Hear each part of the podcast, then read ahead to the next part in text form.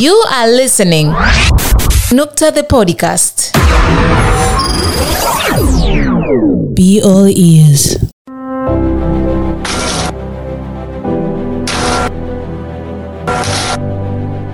Wakati baadhi ya wanawake wakiogopa kufanya kazi fulani ambazo zimeonekana ni hatari, wapo ambao hawajakubali dhana hiyo. Miongoni mwao ni Mwajuma Chamliho, mkazi wa jiji la Mwanza. Mama huyu analitumia vizuri ziwa Victoria kujipatia kipato katika kazi ya uvuvi wa samaki. Hakukubali kuwa golikipa na kukaa nyumbani kumsubiri mume wake amhudumie kwa mahitaji mbalimbali. Badala yake amekuwa miongoni mwa wanawake wachache nchini waliojiajiri katika sekta ya uvuvi. Jambo ambalo ninafurahi mpaka leo ziwa Victoria kwa kulingana kwamba nilikuwa sina sehemu ya kulala, lakini mpaka sasa hivi na sehemu ya kujihifadhi, sigongewi kodi ya nyumba kwamba nadaiwa kodi ya nyumba.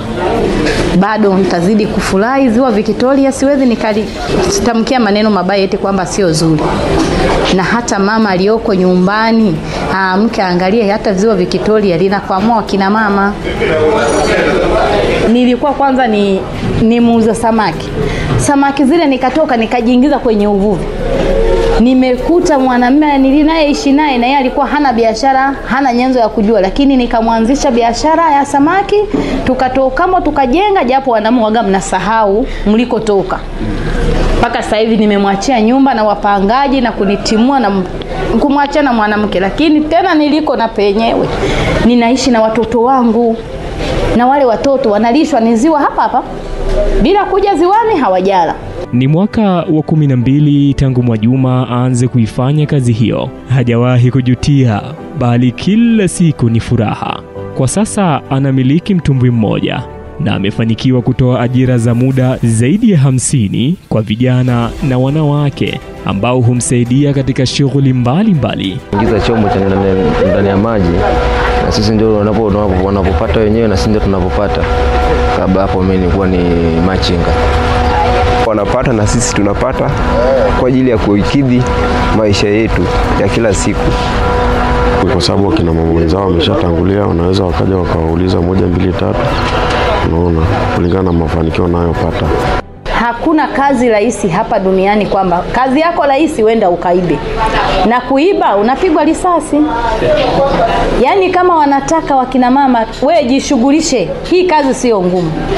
Baba anatuzidi kwenda ziwani kwamba amerusha kokolo, kuvuta nanga, lakini kama ni kusimamia kufanyeje vitu, wakina mama tunaweza, tusirudi nyuma. Sekta ya uvuvi ina mchango mkubwa kujenga uchumi wa Tanzania. Watu saba kati ya mia moja wamepata ajira kutokana na shughuli za uvuvi, ikiwa ni sawa na Watanzania takriban milioni 4.5, kati yao milioni 1.8 ni wanawake. Pia imechangia pato la taifa kwa asilimia 1.8 kwa mujibu wa Wizara ya Mifugo na Uvuvi. Hadi mwaka wa 2021 Tanzania ilikuwa nchi ya 45 ulimwenguni na ya tisa barani Afrika katika maendeleo ya shughuli za uvuvi. Hii ni kutokana na utafiti uliofanywa na shirika la The World Capture Fishers and Aquaculture Production.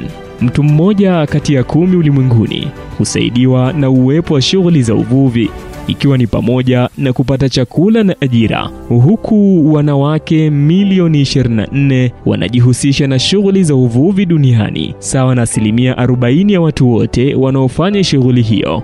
Hii ni kwa mujibu wa shirika la Umoja wa Mataifa la chakula na kilimo duniani FAO. Ninaomba serikali ijaribu kutuangalia wakina mama tulio na mitaji midogo na wakina mama waliokaa kwenye majumba wanawategemea wakina baba.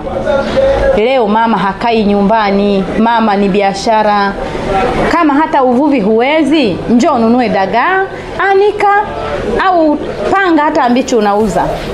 Ukiingia na elfu mbili yako ndani, kesho na kesho kutwa utakumbuka, nilikuwa kumbe nimebweteka nyumbani nasubiri mpaka baba aje.